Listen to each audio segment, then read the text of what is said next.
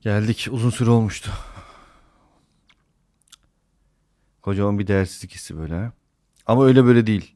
Böyle bütün insanlar kadar aslında ama farkına çok fazla varınca böyle sanki daha fazla değersiz gibi hissettim bu ara. Halbuki her zaman kadar herkes kadar bir değersizlik içindeyim.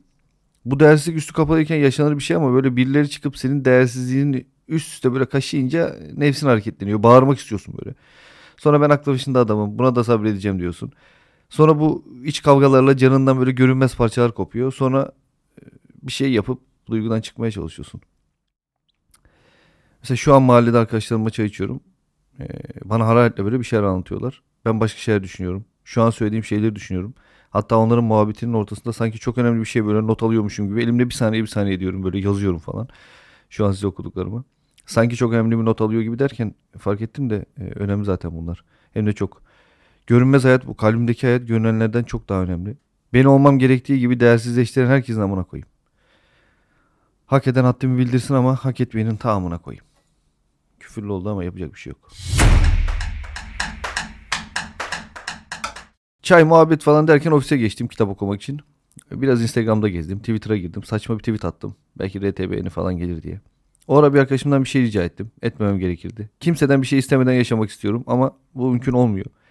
Sadece zorunluluk da değil. Yani iletişim biçimi. Bence bir şey istemek e, ya da vermek ya da vermek bunlar hep iletişim biçimi. Samimiyeti seven biri olarak bir şeyler istemenin ve almanın ne kadar samimi bir şey olduğunu ve samimiyeti arttırdığını biliyorum. Bunun tadı başka. Paylaşım duygusu sanırım bilmiyorum hiç altında yatan. Ki büyük ihtimalle öyle. Ya da birinden bir şey istemek ve olumlu dönüş almak değer verildiğinin göstergesi olduğundan zevkli geliyor olabilir. Ama ne kadar az istesek o kadar iyi işte. Etrafın pişman olamayan, sevdiğini, özlediğini söyleyemeyen insanlarla dolu. İnsanlar tek bir kişi seçiyorlar. Genelde bu sevgili dedikleri kişi oluyor. Bir tek ona duygularını açıyorlar. Bu bir tür terapi gibi. Özlü de e, en kolay ondan diliyorlar. Aşığız egosu altında. Dışarıda sevmek, özür dilemek, hata yapmak vesaire gibi durumların kibirlerine zarar verememesi için kendilerini tatmin ettikleri güvenli alanları oluyor. Farkında olmadan tabii. Ee, tabii insan sevdiğiyle her duyguyu paylaşır. Ama bence aşk ve seks hariç diğer insani duygu ve davranışları da paylaştığı arkadaşları da olmalı bence insanın. Ofise kitap okuyacağım diye geldim. Hala bir sayfa okuyamadım. Şimdi burayı kapatıp İhsan Oktay Anar Reis okuyacağım. Sanırım siz kısa intro dinleyeceksiniz. Sonra varsa konuşacak bir şeyim tekrar yazarım zaten. Yani okuyor olurum. İnsanlara böyle üstten üstten konuşup akıl verenlere böyle uyuz olduğumu fark ettim. Yani herkes uyuz oluyordur da. Yani özellikle takıldım bu ara. Sonra kendimi birilerine akıl verirken yakaladım. Tam burada takıldığımda. E, çok yakının değilse karşı tarafta talep etmedikçe akıl vermek böyle ego tatmini ya biraz. Ya da öyle mi bilmiyorum. Bunun üstüne biraz düşüneceğim. Bu ara şu an onu düşünüyorum yazdıklarım. Bununla alakalı herhalde. Bilmiyorum. Fikri olan yazsın bana. Yazamıyorum canım istemiyor. Zorlamayacağım da kendimi. Kendime savaşıyorum ancak böyle içimden aktığı zaman güzel hissettiriyor. Bir şeyler yazacağım diye oturduğumda yapamadığım tek şey bu sanırım.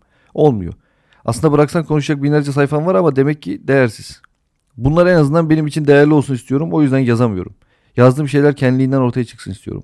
Bana az olsun ki okuduğumda bir işe yarasın. Yoksa kitaplar da orada, Google'da orada işte yani gider istediğimi öğrenirim. Geçen anlamsız bir yerde anlamsız bir şekilde e, şeyi düşündüm. Yeni biriyle tanışıp zaman ayıracağım zaman mesela çok bilgili olması ve bana bilmediğim bir bilgiyi vermesi mi önemli yoksa bilmediğim bir duygu öğretmesi mi diye. Sonra duyguyu seçtim. Herkesin cahil olduğu bu dünyada en cahil adam bile olsa bir hareketiyle benim hayatımda bir şeyler değiştiren biri olsun istedim. Örnek verecek olursak mesela çok bilgili arkadaşlarım var. Hani severek sohbet ettiğim güzel, entelektüel arkadaşlarım var. Ama geçen bir esnaf dükkanının arka odasında e, izbe böyle bir atölye deposu. Tüp üstünde pişen çayları doldururken ustaya bir şeyler soruyordum. Orada hiç tanımadığım ama halinden ve konuşmasından ve kelimelerinden anladığım kadarıyla e, parantez içinde çok az konuşmasına rağmen anlaşılıyordu. Kitap okumayan, pek bilgili biri olmayan, e, pek fazla bir şey de izlemeyen belli ki biri e, beni bir konuda uyarmak için söze girdi ve bana dedi ki kardeş hakkını helal et. E, elini oraya koyma bak oradan o bir şey düşerse ustaya zarar verir dedi. İnancı vesaire bir kenara bırakarak söylüyorum. Üslup çok hoşuma gitti. İnanılmaz bir tarz yani inanılmaz bir konuya giriş. Hakkını helal et diyerek uyardı ki yani kibirinden beni uyarıyor diye gard almayayım. Ve dediğini dinleyeyim istedi yani. Önce nefsimi sakinleştirip beni sadeleştirdikten sonra girdi söze. İşte aradığım diyalog, işte aradığım ortam bu ya. Hani bana 10 tane kitap bilgisi katma, bana bu ender tavrı kat, bana bu halleri kat kardeş. Neyse dedim ya yazmak için yazmak istemiyorum. Bizleri seviyorum. Değersizliğinizin farkında olduğunuz günler diliyorum ama sizi kimsenin değersizleştirmesine izin vermemenizi temenni ediyorum. Sizi bir tek siz değersizleştirin. Ya bir duam olsaydı e, hak etmeyen kimseye bir saniyem geçmesin olurdu. Keşke her şeyi tüm hakikatiyle yukarıdan görebilsem de ona göre davransam. O da sıkıcı mı olurdu diyorsunuz. Ne diyorsunuz bilmiyorum duyamıyorum. Ama cevaplar 3 aşağı 5 yukarı zihnimde canlandı. Her tür görüş hakim kafamda. Normalde bu. Hayat bu. İnsan bu. Sevgiler. Galiba Onur Gökçek. Enteresan. Görüşürüz.